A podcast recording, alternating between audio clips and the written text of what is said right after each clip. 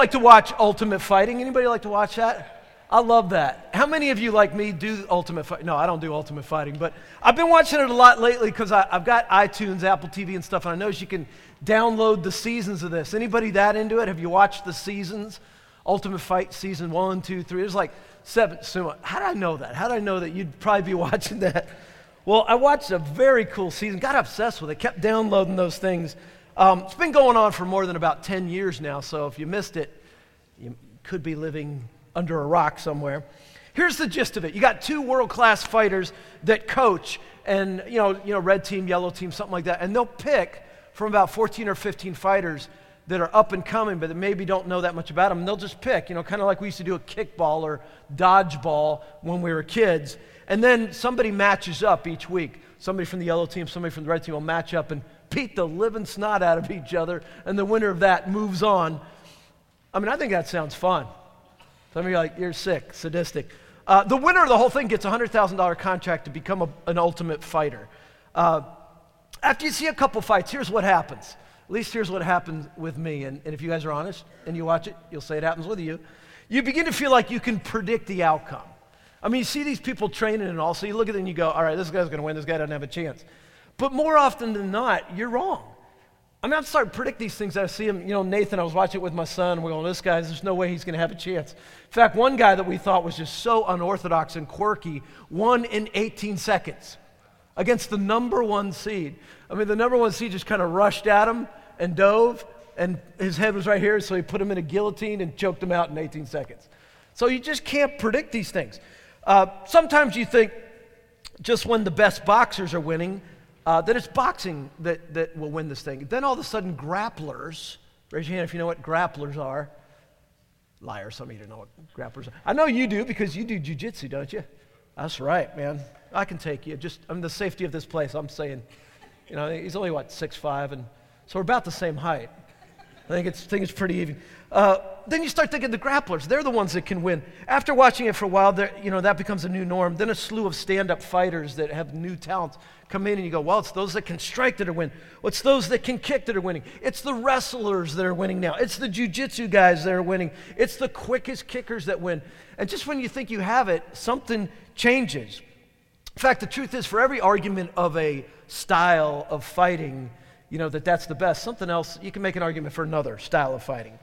Um, and it doesn't, but it doesn't stop people from jumping on a bandwagon when something comes along and saying, this is how you have to do it. Everything else is incorrect and doesn't work. I've noticed that marriage and relationships, but especially marriage, is a lot like MMA, in case you did not know where I was going. Mixed martial arts. Now, I know some of you probably sitting there going, that, that describes my marriage pretty much. I mean, all we do is fight. But I'm not referring to the, the tips we get in. I'm talking about the big, bold promises uh, that books make, or maybe Dr. Phil makes, or maybe Oprah, uh, or something that come along and say, You want to have a successful marriage? You want this thing to last? Then do this, right? You want this thing to last, then here's the seven secrets or the six secrets of a healthy, satisfying marriage. Here's the things that you haven't been doing. Here's what you need to stop doing. All these different things. And, and people jump on a bandwagon. They always have the answer to a perfect marriage, a thriving relationship. Here's what you want to do if you want to have a better sex life, that kind of stuff. Uh, going back to the MMA, though, you know who did win consistently? I mean, if you really look at it, uh, you really put everything aside, styles and all, you know who won consistently? There is a recipe. There is a thread underneath the whole thing. And I noticed this. I mean, it's probably not a revelation to the people who run mixed martial arts and ultimate fighting. I don't think they're going to invite me on the show or anything, but here's what it is. Those who, three things if you're taking notes. Those who wanted it most, well, that's pretty simple, right? I mean, just look at that thing, $100,000. I don't care, but I want to be an ultimate fighter. The one who wants it most, the ones who value it most, who think it's actually a big deal to get a trophy and win. And those who, and here's the key, here's the biggest one those who were committed to it the most. That was the thread. That's the thing that lasts through this whole deal. And so when people look at relationships that work and ones that don't work, even if you're not really a note taker, please get this. This is so key. Again, good relationships are no accident. Good relationships aren't some kind of fluke or an accident. But if you look at our culture today, wouldn't you almost think that they are? I mean, look at our culture today, and you would think that, well, you get married because you have those butterflies flittering around in your stomach, and you feel that love towards some, you know, someone, and they feel it towards you, and so that's how the relationship lasts. As long as you can keep the butterflies flittering around, that relationship will last. Well, you can't. You can't keep that happening. And if that's what you're basing it on, then it's doomed to fail. It's really those three things. And it's the same in marriages as it is in mixed martial arts. I'm going to kill that comparison now. That's just for the beginning of this. Proverbs 20, 25 says, It's a trap for a man to dedicate something rashly and only later to consider his vows. So we're talking about commitment, we're talking about dedication, but Proverbs says it's a trap to just go around saying, I think I'll, I'll commit to that. Uh, no, I, I didn't mean it. I'm going to commit to this. Well, God says, Jesus said, let your yes be yes and your no be no. But what this is saying is be careful what you say yes to. Be careful what you say no to. Don't pile up a lot of stuff and then just try to get out of it. You know, a long time ago, it seems to me that people really understood the power of commitment.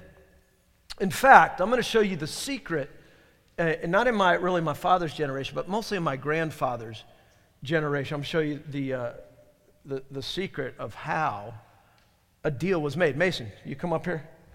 Come on. Come on up here. He looked scared to death when I said that. It's no big deal. Now, he's not ready for this, but we're gonna, I'm going to show you the magic of a deal. If I make a deal with Mason and we're living in 1910, that's the deal right there. Right? We just made a deal. I mean, he doesn't know. He's, it's a little lip. You need to really squeeze on that thing. There you go. That's a man's answer. That's a deal. So that's how deals were made. Just shook your hand and and believe it or not, when people, when it came to arguing about what the deal was, people would say, Well, did you guys shake on it? Nobody back then, or very, very few people go, No, I never shook if it was a lie. I mean, it's almost like they would say, You know what, we, I mean, yeah, we shook on it, so we got to work this out. In other words, it was just their word and their commitment and the value of their word that held it together. That held it together. Nowadays, it's changed a bit, hasn't it? I mean, nowadays, I mean, think about this. If you want to close on a house, for instance, I mean, you, you need a room full of, you need a half a day, right? How many of you have closed on a house or refinanced even, right, lately? You need about a half a day. There's going to be a mountain of paperwork to sign and a room full of attorneys, right? Why? Because, why is there all that stuff? Why is there all that stuff?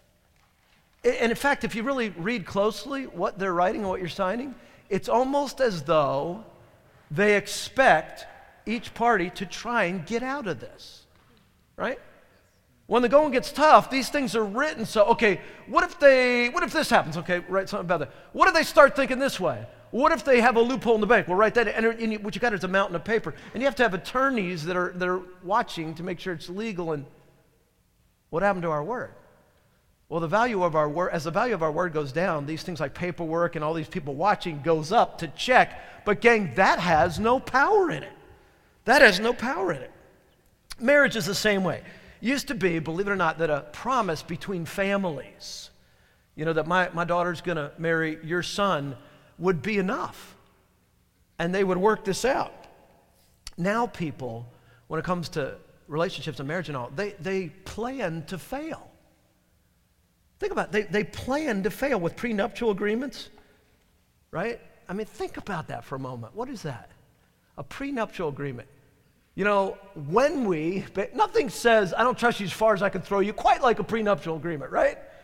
I mean, if you're marrying, say, someone like, hey, ladies, let me see your hands. If Donald Trump comes along and wants to marry you, he doesn't trust you. It's probably the wrong reasons. He always has these prenuptial agreements like he's planning. This might go four or five years, and when it hits here, I don't want to get burned. Nothing says I don't trust you. It's quite like a contract that says, I believe this thing's going to go south. Now, this isn't saying promise the sun and the moon, but then do whatever you want. I mean, God's not saying in His Word that your word needs to be powerful and strong and you need to back it up with, you know, I swear on my mother's grave type stuff. He's just saying, say very little. Like, how about this? Yes and no. But when you say it, do it.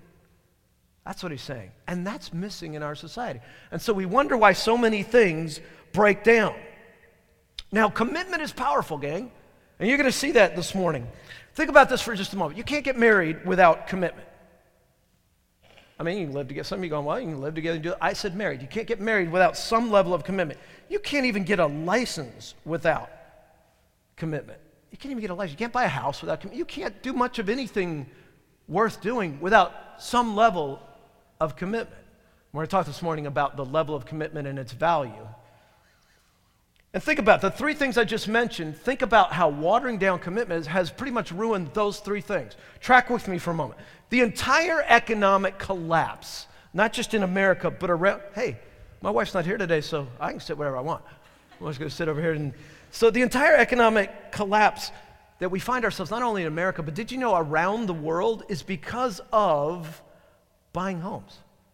How many of you knew? I mean, because we've taken contracts to buy homes, and we basically took millions of people and said, you know what, here's zero interest loans. You can't afford this home at all, so don't pay any interest at all. Here's a, here's a house you can't afford, but no payments for a year.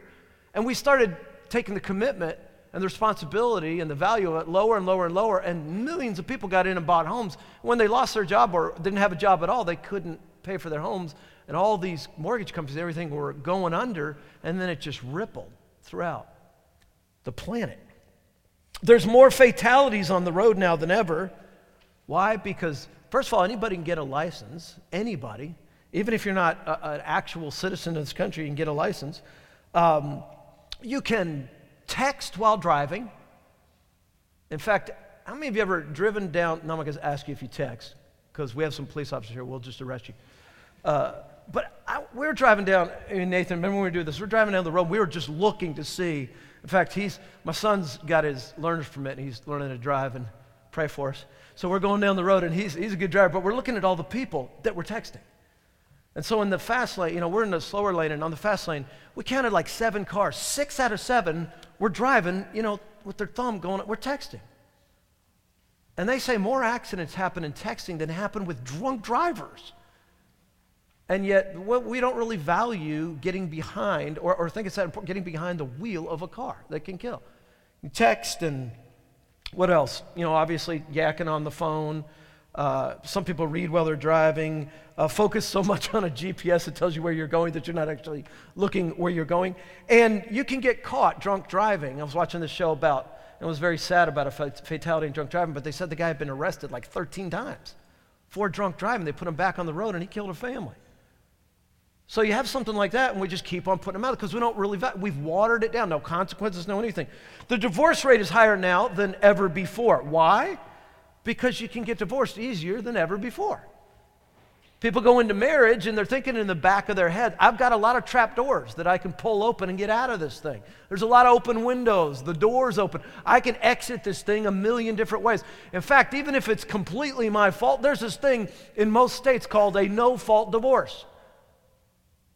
How could ripping a family apart be nobody's fault? Think about that.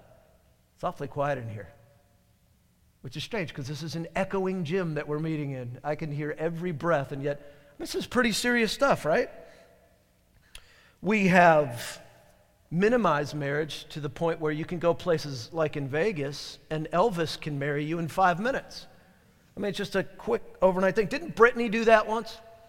In one of her 15 married or whatever. She went in, she, guys, she did. I'm telling you, Britney did that. She got married by somebody in Vegas and then got divorced like two days later.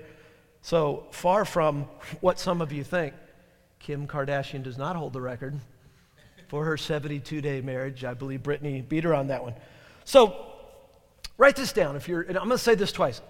We don't, we don't value commitment, but, it's, but we need to know that it's the decisions we make that lead to promises, that lead to commitment, that give marriage the power to last. So going to say it again. It's the decisions we make that lead to promises, that lead to commitment, that give marriage the power to last. Now, if that's true and we don't value commitment, we're in trouble. We're in trouble. So let's talk about the power of commitment. I'm going to give you several things that commitment does that, have, that are powerful for your marriage that you probably didn't think of before. If you're writing these down, here's the first one My commitments show my values. Does that make sense? This means yes. By the way, this means I'm asleep. Okay, so don't do that. My commitments show my values. Matthew 6:24 says, "No one can serve two masters." You know what Jesus is talking about here? The ma- one of the masters is money, and the other one is God. no one can serve two masters, but what he means here is no one can serve any two masters. In other words, on the throne of your heart, there's room for one. That doesn't mean you can't do fun things or doesn't mean you can't make money and all that, but if you put money on the throne of your heart, then God's not going to be there. So he won't share it.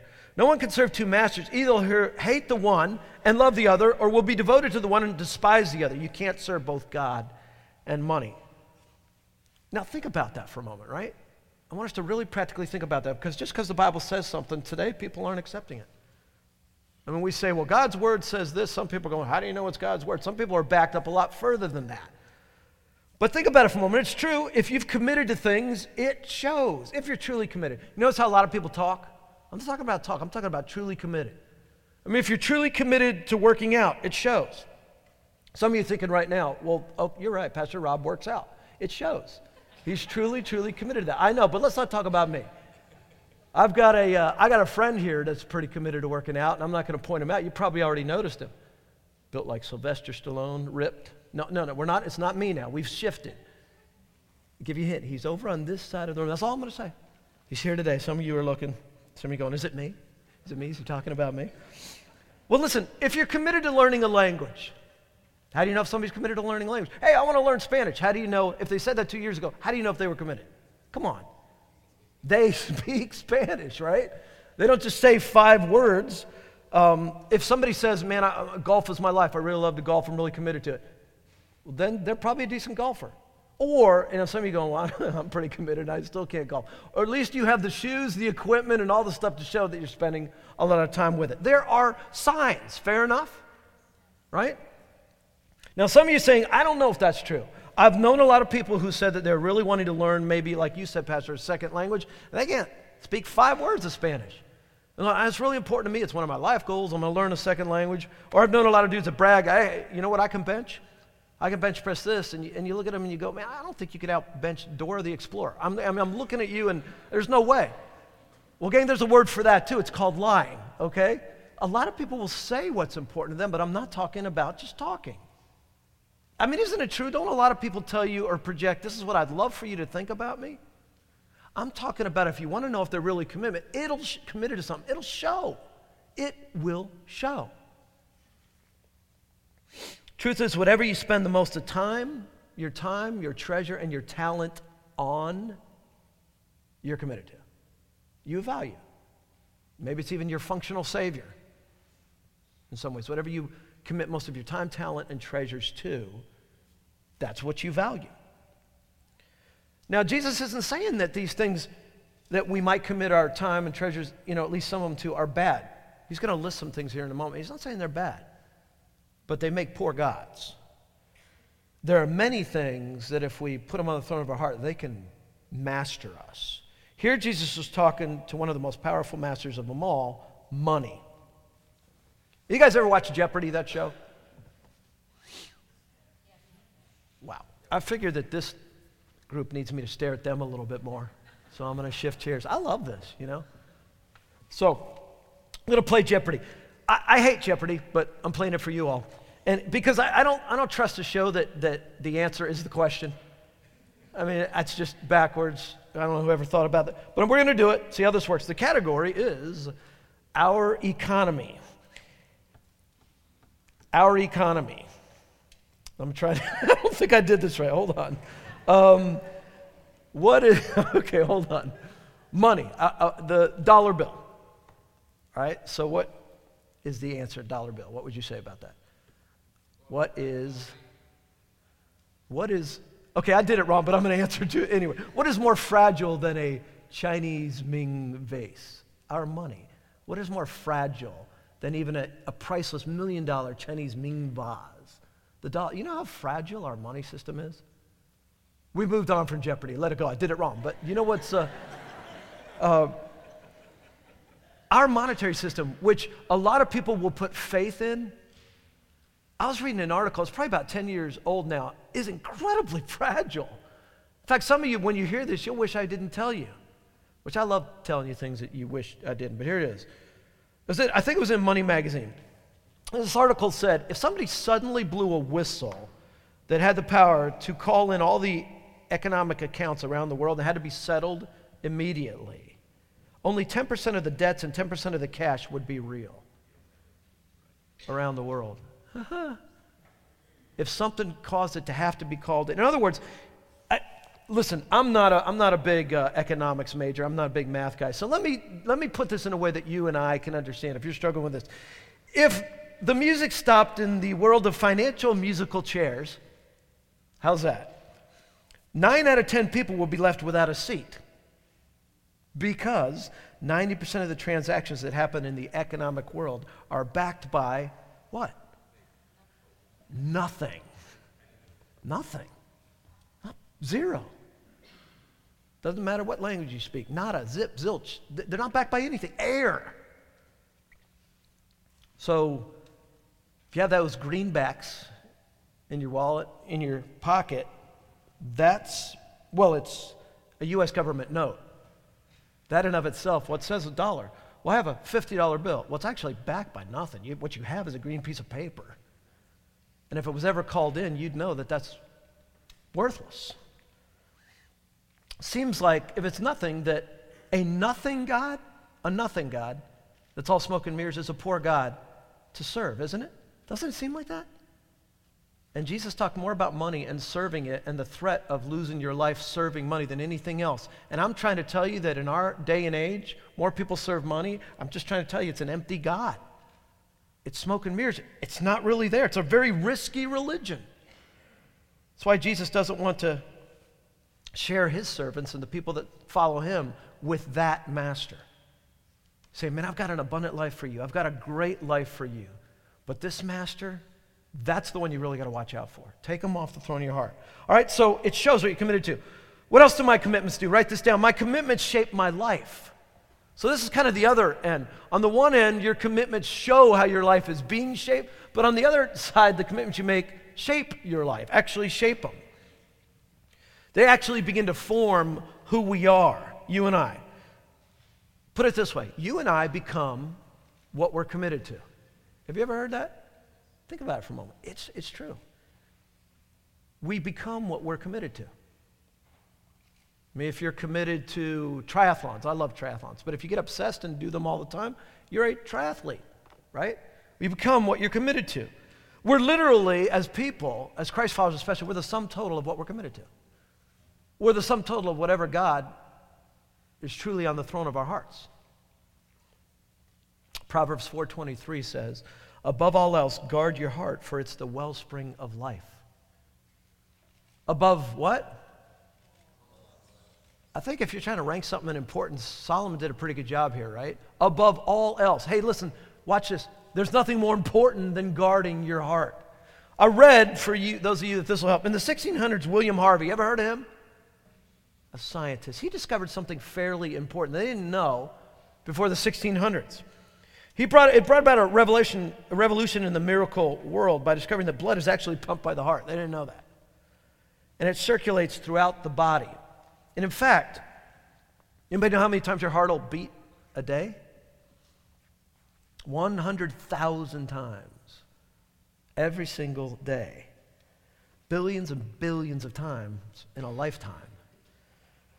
This one blew me away. If you were to take all your veins, arteries, and capillaries and lay them out straight, how long do you think that would be? From here to your house? 70,000 miles. You, have, you and I have 70,000 miles of veins, arteries. I mean, it seems like God's setting up. Turns out the heart is pretty important, huh? I mean, physically, you're done. You're toast if your heart's not working. Solomon's saying here, take care of it. And we know, and, and our, our culture is so fi- focused on physically taking care of it, we know that's important. Solomon says, You want to know what's more important with the heart spiritually? Take care of it. Take care of your heart. It's the wellspring. If your heart rots spiritually, you rot spiritually. Take care of it. Another way to say this is the things you and I allow in our life are the things that will shape us. Kind of like physically with your heart, the things you and I eat that cause cholesterol to go up and all that, well, that's going to shape your health, right? The things you put in. Solomon is saying, guard that heart. How do you guard it? Well, there's things you actually put in your heart by what you see, by what you hear, by who you hang out with. You're feeding your heart. Spiritually, you're feeding yourself. You're putting stuff in there. So some of you go, you know, I don't have much of a desire to really spend time with the Lord. Well, it's probably because you've been filling up that emotional tank with something else, that spiritual tank with something else. And you've kind of numbed it and you kind of deadened your desire to be with God. Some of you are like, well, I don't know how to, I don't know if I want to save my marriage. I don't even know if I want to work on this relationship you're talking about. That's because you've let other things get in there. And, and, maybe you've been basing your marriage on as long as there's butterflies, I work on this thing. And you're going, well, how come there aren't? Because you've been filling it up with other stuff. It's what your commitment to. It shows it's pretty important to you. If your marriage doesn't feel that important to you right now, it's probably because you've been filling that throne of your heart with something else that's more important. Now, that's the bad news. The good news is you can shift that pretty easy. I've almost never seen a marriage that can't be saved. In fact, I've actually counseled people that got divorced but wondered if they could get back together in God's eyes and, and gotten married again and they have a model marriage. How far gone is that marriage? Dead, divorced, back together again. So here's the next thing my commitments determine my destiny. Some of you are like, man, he's going pretty far on the commitments thing. Well, how's that? That's about as far as you can go. Your commitments determine where you're going to end up. Not only here on earth, but ultimately in heaven. Your commitments determine your destiny. Make good commitments and you're likely to have a bright future. Isn't it true? Make poor commitments to things, poor choices, and you're going to ruin your future. We tell this to our kids all the time, but then we don't, a lot of times adults, we don't listen to it ourselves. Ever notice how many people tend to trade eternal reward for temporary pleasure? Is it just me that knows? Have you ever noticed that? Now, this is something that, that young people struggle with a little bit more. They'll trade things. Somebody will come along and say, Man, you got to try this. This is awesome. And maybe they've heard, Yeah, but this can really harm you. Yeah, but it really feels good. It's one of the dumbest things I've ever heard. If it feels good, do it. Really? Well, I love the thrill when you jump off of maybe 20, 30 feet into the water in the river. So wouldn't it be more of a thrill to jump out of a plane without a parachute? That's pretty good. That would feel good for a while, a few minutes. Then it's going to feel fairly bad when you hit the ground. And what a dumb philosophy to live your life, right? If it feels good, do it. Drugs. So some people will say, you know, they've got some bulletproof excuses to stay off course. Some people say, well, I, I love getting high. I love getting high. Well, it's got consequences down the road. Some people say about sex, you know, why should I wait? You know, I've heard the best thing is absence. Why should I wait till I'm married? Well, God says so, and He's got boundaries, and and STDs, sexually transmitted diseases, are an all time high. I mean, there's penalties. But some people say, well, I want that thrill now. What if I don't live long? I want that now. Why should I wait? I can just have it now. Some people say, well, in our country, why, you know, why can't I be rich? Why can't I have stuff? Those rich people, they're just, so I'll just take it. I'll steal. Well, it has consequences. All these things have consequences. During the entire month of January, my wife and I went through this detox program. Any of you ever done that? You de- yeah, you're my son. I know you've done it. You're in the Singleton household. You're going to detox. I've done this like six times. It's basically, uh, how do you describe it, Nathan? Torture? You think it's so? It's, it's kind of like Michelle's not here. Let's just get honest, all right? It's it's this thing that, that, that cleanses you up, but it's actually really good. I, I, when I'm on the detox and I finish that thing, I don't need the Red Bull that's in that coffee thing. I could say it this week, you know.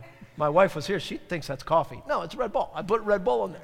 She gave me all bright. But when I go on this detox thing, I don't need it. I'm clear and I'm bright.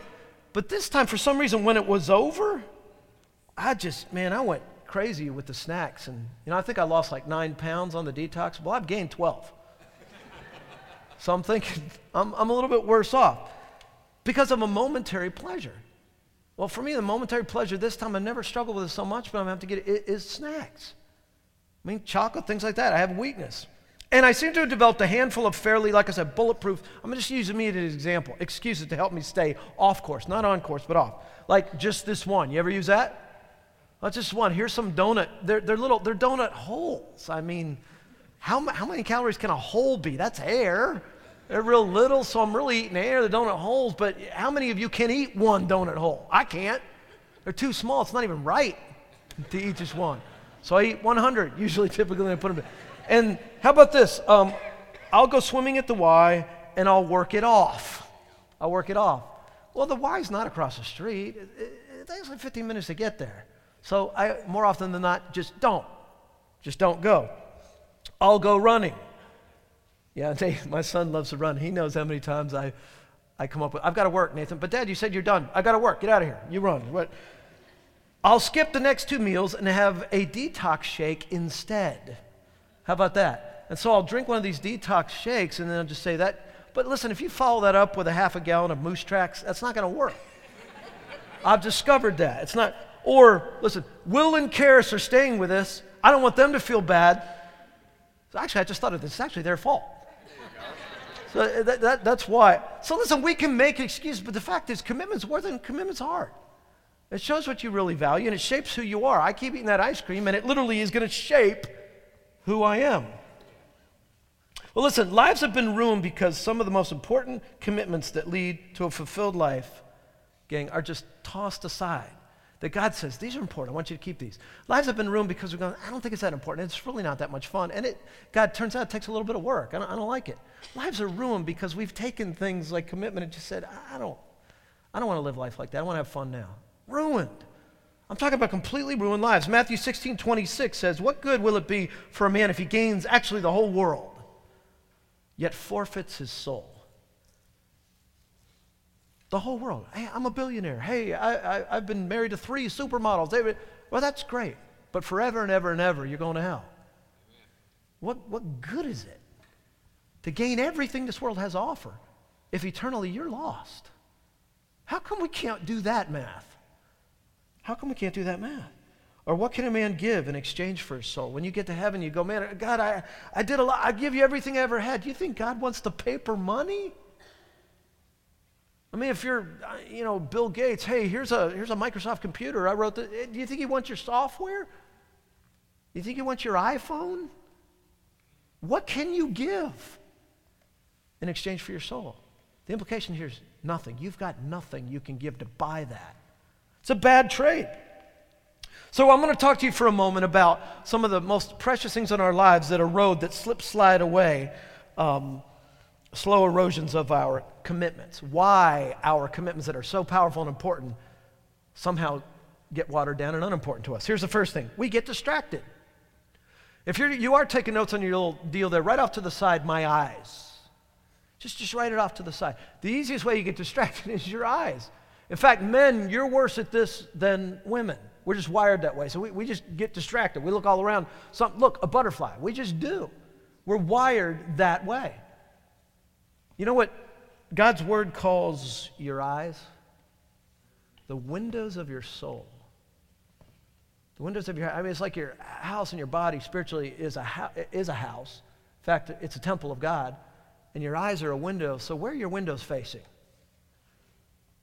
I mean, what are you allowing to come in through the windows and creep into your life? Because honestly, that's going to distract you. You say it's important to get close to God, you say your marriage is important. Well, what are your eyes looking at that could actually distract you or hurt you? Mark 4:19 is what I was referring to. The attractions of this world, the delights of wealth, the search for success, and lure of nice things come in and crowd out God. You know what? As I, as I read that scripture, the delights of wealth, uh, that's not really a sin to have wealth. There's nowhere in the Bible that says having money is a sin. Did you know that? What about money's the root of all evil? What about that's wrong? It says the love of money is the root of all evil, not money. Money's just paper. The search for success. Well, it's not wrong to be good at what you do. Not at all. What else? The lure of nice things. It's not wrong to have nice things. So you have a pastor, why do you always preach against the health, wealth, and prosperity? Because that can't be your goal. It makes a bad God. But there's nothing wrong with all three of those things. What's wrong is to worship all three of those things. For example, I love to do triathlons, like I said before. I don't get to do them as much as I'd like to. There's nothing wrong with them. There isn't a, an 11th commandment that says, Thou shalt not do triathlons. But if I allow them to distract me, then it could become a, a functional savior. It can be wrong. It can be, I just said, it's, I think it's a good thing. Keeps me in shape. Obviously, it's not triathlon season yet, but when it comes, I'll be in shape. And it's a good thing. But if it kept me from preaching, because a lot of triathlons are on Sunday, that'd be kind of a bad thing, right? So it might be a good thing that keeps me from the best thing. That's what I'm talking about. So it's funny, Jesus lists a lot of things that aren't bad, they're, they're good, but they may not be best. They may not be best. Parents, where are you? I want you to really hear this right now because it seems like in America we have this disease where we're, our kids are missing out on what we say is really the most important thing because we're getting them involved or obsessed with, with good things. It's not so bad to have them in sports, but how come so many parents are treating their kids like they're going to get a gold medal in the Olympics? I mean, you're training to be the next. I mean, some of you maybe you swim. Are, are you really the next Michael Phelps? Really? And so you put so much money to that, it becomes a functional savior or your God. And, it, and what's a good thing is not the best thing, makes you miss the best thing. I'm just saying, it may not apply to you at all, but it can't be that all these people are raising Olympic athletes. It can't be. So they've kind of taken a good thing and made it best. Okay, parents, did you know even your kids can be a distraction? Ladies, where are you? Married ladies with kids, where are you? All right, you don't like this one, but here it comes anyway. It can be a distraction if you put your kids ahead of your husband. Then when you got married, you, you're like, man, I can't wait, all the dreams, all the hopes we had. And then you have kids, and you go, well, this is for the kids. Well, this is their time. We have to put them first. Any of you ever done growing kids God's way? Anybody ever heard of that? It's a great thing for, it's a great program raising kids, but it teaches you one of the most important truths. Your relationship with God. Married people, where are you? Let me see you again. Your relationship with God's the most important thing. The second most important relationship in your wife is your, in your life is your marriage is your marriage. And you know one of the best gifts you can give your kids? Do you? A healthy marriage. A healthy marriage. Let them see, dads, that you love your wife. Let them see, wives, that you love your husband. Let them see a role model. Give them something to shoot for. That's the best gift you can give them, really. Okay, and you were thinking it was an Xbox? I just saved you money. That's a better gift to give them. Give them a great marriage to look at. Here's another example for those of you that can't relate to that. Um, you know, it's great to get up in the morning, read the newspaper. It's great to get up in the morning and check your email and do, and do all that stuff. But is it the best thing? Is it the, some of you say, well, I really want to spend time with the Lord in the morning, but somehow I never quite get around to it. Maybe you've traded a good thing for the best thing. Maybe you've traded it. Maybe the best thing is to spend time with God. I, I keep going back to, and I, you know, this is a struggle for me too. It really is, but I keep going back to Martin Luther because he, you know, the, the Reformation. He would get up at four in the morning every single day and pray for four hours. Some of you can't pray for four minutes. He prays for four hours. And actually, people, and and the world was changing at this point. And one of the monks that, you know, was real near and dear to him would asked him one day, you know what? God's really using you, you're changing the world. How can you really afford to spend this much time? Imagine how much more you could get done. And his answer is something I've never forgotten. Can't shake it. How can you afford to do this? And he said to that monk, I can't afford not to. I can't afford not to.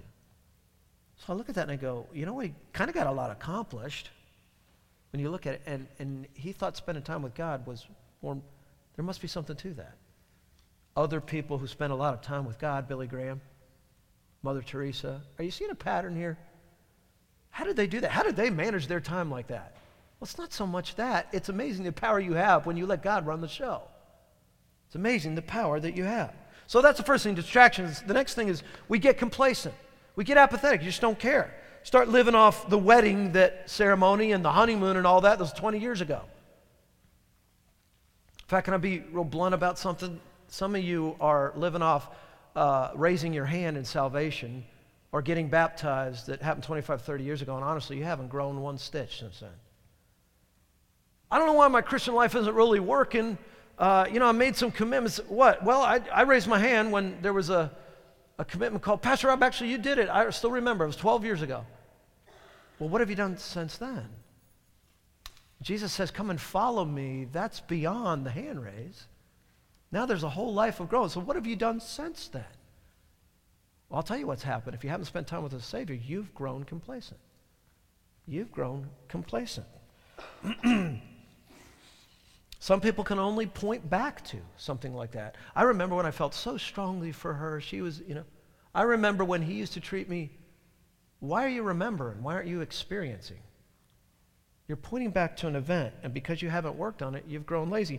Paul said in Romans 12 11, don't be lazy in showing your devotion. Use your energy to save the Lord. So let me tell you how these things, how to avoid these things that kill commitment. I'm going to give you five things, and we'll close with that. So you're like, oh, we're getting ready to close? No, I just said five things. That takes time. Number one, determined to pay the price. That's all. Just say, okay, this takes work. Well, there, okay, how much? What's it take to have a good marriage? This. Then, then just right out of the gate, I'm going to pay that price. She's worth it. He's worth it. Want a great relationship, great marriage? It's going to cost you something. Man, anybody that tells you it won't is just lying to you. Just lying. So it's going to cost you something. But look up here. Watch this. It's going to cost you a whole lot more to see that commitment go south. I'm amazed when I, when I did a lot of marriage counseling. I'm amazed at how many guys, especially, just say, "Listen, it's not going to hurt anyone. Listen, I, I've met someone else. I just want to be happy. It's not going to affect my kids." Or, are you kidding me? How many of you come from a broken home? Raise your hand. Keep your hands up if that affected you at all. Wow, not only did the hands stay up, more hands got added. Of course, it's going to affect you. What a lie to say, well, I just won't be happy. It doesn't affect anybody else. Yeah, it does. It affects other people. There's a price to be paid to have a great relationship. There's a higher price that's going to be paid to blow it off. There's a financial cost, emotional cost that I've looked at, a spiritual cost, physical cost, relational cost. How about a memory cost? Now you got some pretty bad memories, some haunting things, and some hurts that you that take a while to get over. Take a while to get over. I believe all those cost more than the cost you pay to just keep your commitments. So, here's what I want to say to you. Instead of being shocked, hey, I haven't walked down the aisle for a long time. Instead of being shocked that commitment is going to cost something, how about we shift and expect it? How's that? Hey, we're building a launch team as a church. We're about ready to get the 101 class here. I'm about to say, you know, let's serve together. There's going to be a cost, but it's going to be a movement that follows. And the cost is relatively small, but we're not looking for people to just show up at Impact Church and sit down and hear a message and sing some music, sing some songs. We're looking for a commitment because we think it's worth it. To change the world, I'd say that's worth it. So determine there's going to be a price. in fact, there's going to be a commitment. If you sit down, guys, you say, I want to get in shape, there's going to be a commitment. Sometimes you got to do things you don't want to do. I'm going to watch this football game and eat this entire bag of Doritos, or I'm going to go work out now because I've got it written down I'm supposed to work out. Well, if you say, well, I'll work out later, I'll eat these Doritos like I did for a while, there's a cost. And I think right now to get back in shape, is going to take me longer than that torturous detox that I did. Going to take me longer now. I've got a higher cost to pay. Matthew 16, 24 through 25 said, Jesus said to his disciples, If anyone would come after me, he must deny himself, take up his cross, and follow me. This does not sound like so much of what I hear on TV. Come follow Jesus and he'll make all your troubles go away. Come follow Jesus and you'll be rich. Come, I'm looking at this. Who's talking here? Jesus. So you got somebody else saying he's absolutely going to make you rich and all he wants to do is bless your socks off. Well, here's Jesus talking and here's the contract. If some people know, if anyone would come after me, here's what's going to happen. You're going to have to deny yourself, take up your cross if you really want to follow me. That just sounds different. So expect it. Here's the next thing give it your best effort. Give it your best effort. If you want something to be great, you're going to have to put something into it, in my opinion, every single day. Michael Phelps did not win a lot of gold medals because he swam on the weekends. Just a little bit. He swims every single day. In fact, he swims like six hours. It's unbelievable. And he, got, he wanted to be a great swimmer. So he put a little something, a big something into it every day. It's worth it. You can do this. In fact, let me, let me put it in perspective. I think in our country, if we would just put as much time, some of us, into our marriages, guys especially, as we do our lawns. I, let me take something trivial and small. Our lawns. I used to be pretty obsessed. I just love. I used to love really having a nice looking lawn, so I'd fertilize it, probably too much, edge it, weed it, do all that stuff, and then I became a pastor. There's just no time for that. But I'm thinking, even in, if, if, just take that time into making sure that all your neighbors drive up and look and see a, a beautiful lawn. How about if they Everyone that knows you drives up and sees a wonderful marriage. Which one do you value? Pastor, move on. I don't really like that one so much.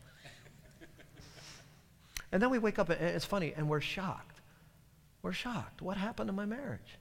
You can't just do nothing and then be shocked when it doesn't work out. You can't spend no time with your spouse and then wonder why he or she thought the grass was greener on the other side. Take a look at this. I never saw us growing old together. I never I never saw us on the porch in rocking chairs 30 years from now. Probably about three and a half years after we first met, I was working in dispatch one night and uh, he heard me on the radio. So he called. He was working that night, and um, he asked me what I thought about going out with him. And how did that go? Not too good. she hung up three times.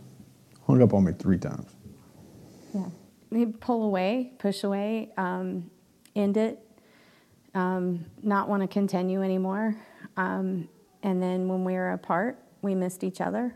We were apart for about a year, and almost a year to the day. He convinced me that no, we need to continue this. And as soon as we got married, and the same cycle started all over again.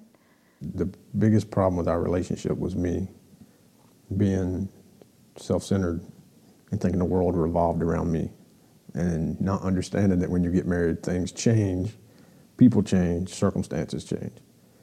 I thought I could just keep living life like I always had. There were some things that I had found out along the way that were devastating to me. And um, we both know I cried for 30 days. it was a whole entire month. That's all I did. I cried. My heart was broken. And the way I was kind of indoctrinated into uh, family life was that married people are miserable and that's just the way it is and it's what you're supposed to do kind of thing and if you're unhappy being married it's it's okay because that's just the way it is things were so bad at home um, work was a pleasure and uh, i came to a point that i was done with that I was going to file for divorce. That morning, it was a Sunday morning, and I was on my way home, and I heard a, a pastor on the, the radio.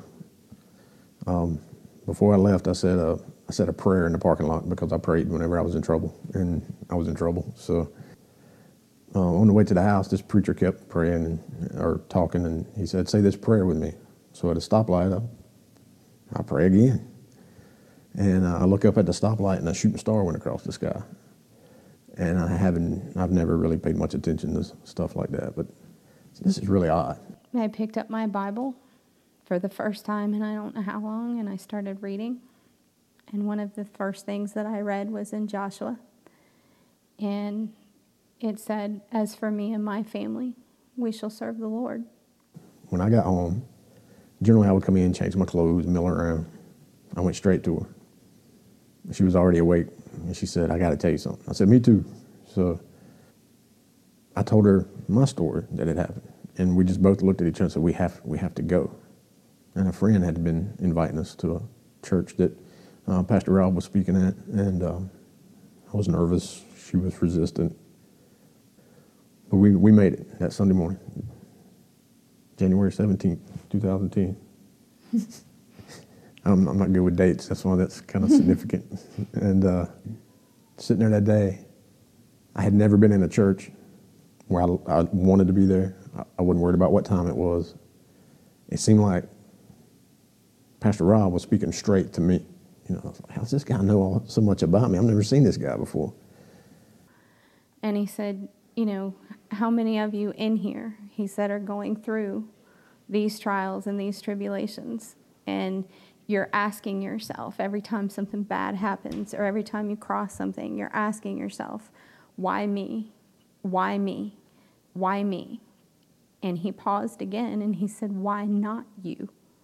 Why not you? Do you have any idea what Christ did for you when he carried that cross and carried your sins and he had done nothing?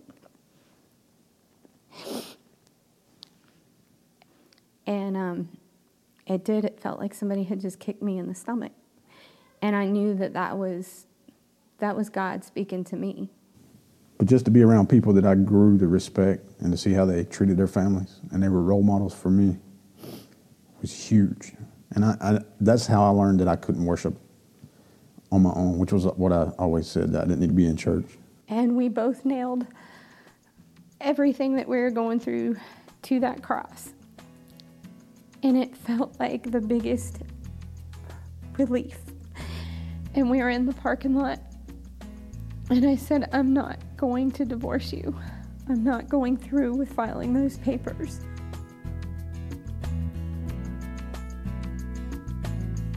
I really think the putting God at the center of your marriage will kind of let everything else take care of itself.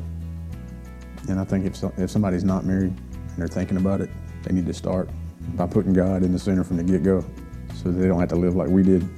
It's what we have and what we promise God was an ultimate commitment that no matter what, we will keep.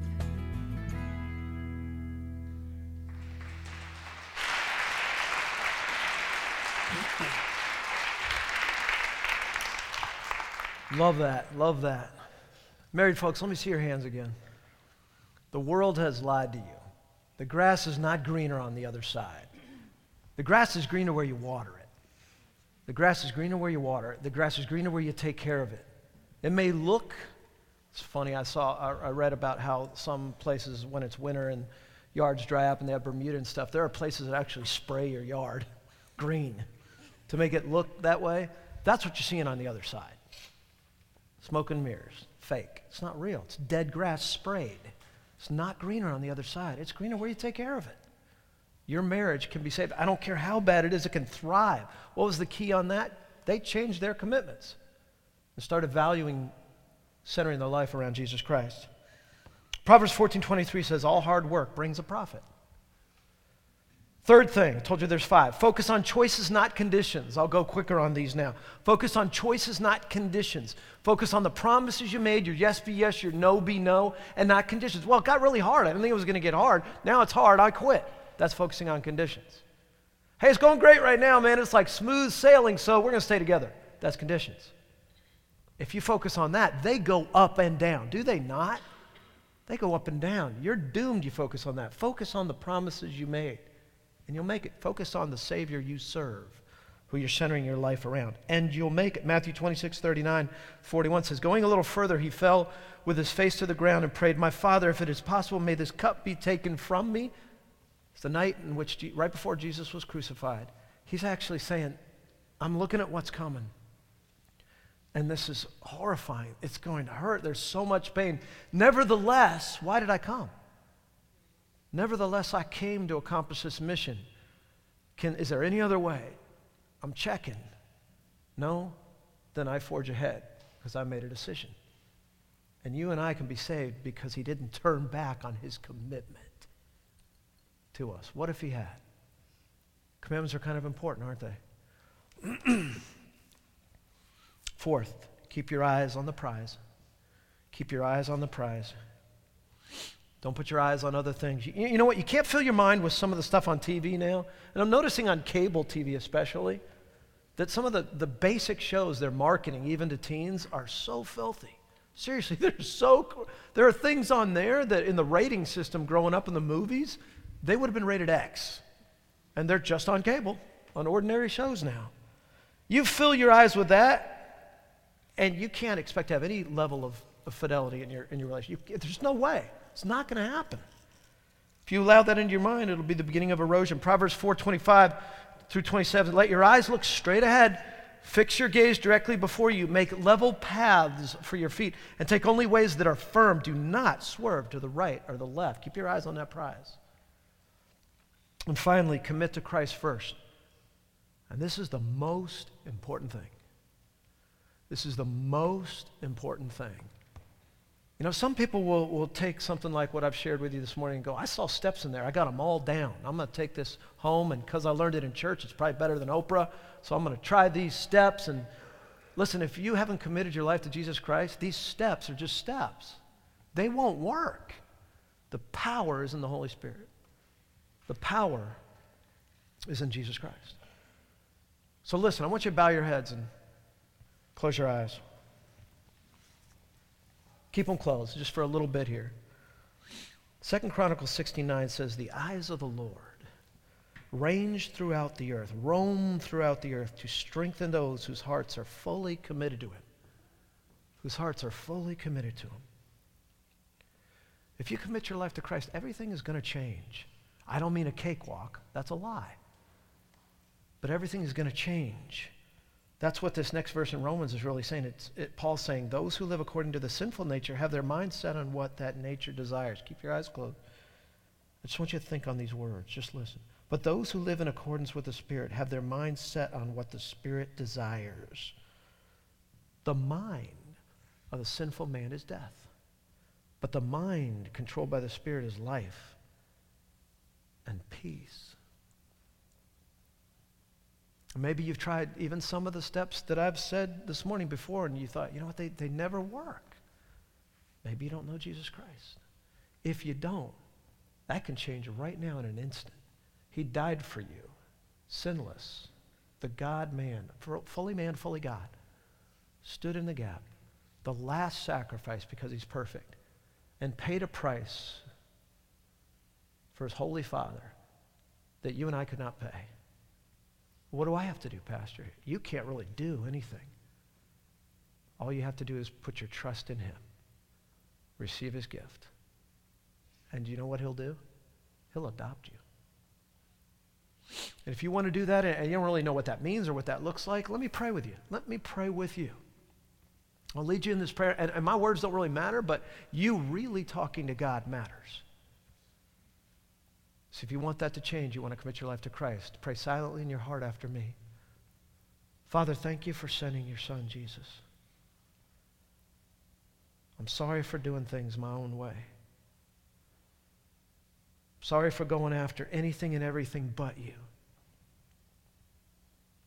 And putting so many things and so many other people and even myself on the throne of my heart when only you belong there. Forgive me, Lord.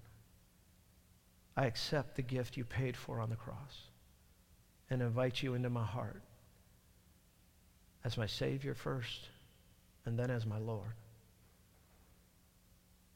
Thank you for saving me. In Jesus' name, I thank you. Amen.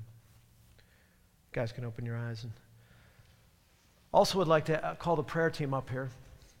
Got a couple folks that are going to come and, and pray with us. If you prayed that, about the worst thing you could do is keep it a secret in your life and just slip off home and say, Man, I'm covered. Because, you know, we talked today, didn't we, about the person who looks back 20 years, says, I remember raising my hand, so I guess I'm good. Actually, you just started the greatest adventure of your life. And if you want to still spend some time in prayer and, and, get to know this a little bit more, please don't leave without coming and, and praying with our prayer people up front and and may, they're gonna they can slip away behind the curtain and you can talk to them as long as, as you need. You can have a lot of questions and stuff. And please don't leave without telling anybody. In fact there's a place on that card. We're just getting ready right now to give back to god and have the offering. And will's going to share a song actually that he wrote for his wife Karis at their wedding. So this could get pretty emotional here in the room. But uh, and as that's going there's really two things Think about the power of commitment in your relationships, married folks, because this ends the series right now. Doesn't mean we won't do any more, but for now, for a season, we're not. The power of commitments, the words that you said when you got married, and for those of you that are brand new creatures in Christ, the power of the commitments you can now make through the Holy Spirit. Don't blow this off. Don't say, I went to church, I learned some cool stuff. Remember, greatest days of your life start with these two most powerful decisions that you made today. Let's pray. You can stand with me and let's pray. Father, thank you for the lives that were touched. And Father, thank you for the refocus and, and, and the intention to get committed again, Lord, to let our yes be yes, our no be no, Lord, for the marriages that were strengthened in this series, Lord. I thank you for uh, the help I got with my wife doing this, Father, and for the, the family and especially the precious wife you've given me, Lord, to do ministry side by side. Father, I pray that as a church, that as you raise up this movement, that we know that your whole mission, you came to seek and to save that which was lost. And now, if we're going to be a church, we need to carry on that mission, God. I pray that every single person here will find people to do this very easy thing with, to have viewing parties, to start watching this series and then invite them to church. God, we're praying for a big harvest and that we add many brothers and sisters to your family this Easter. In Jesus' name we pray. Amen. Thanks for worshiping with us, gang. See you next week.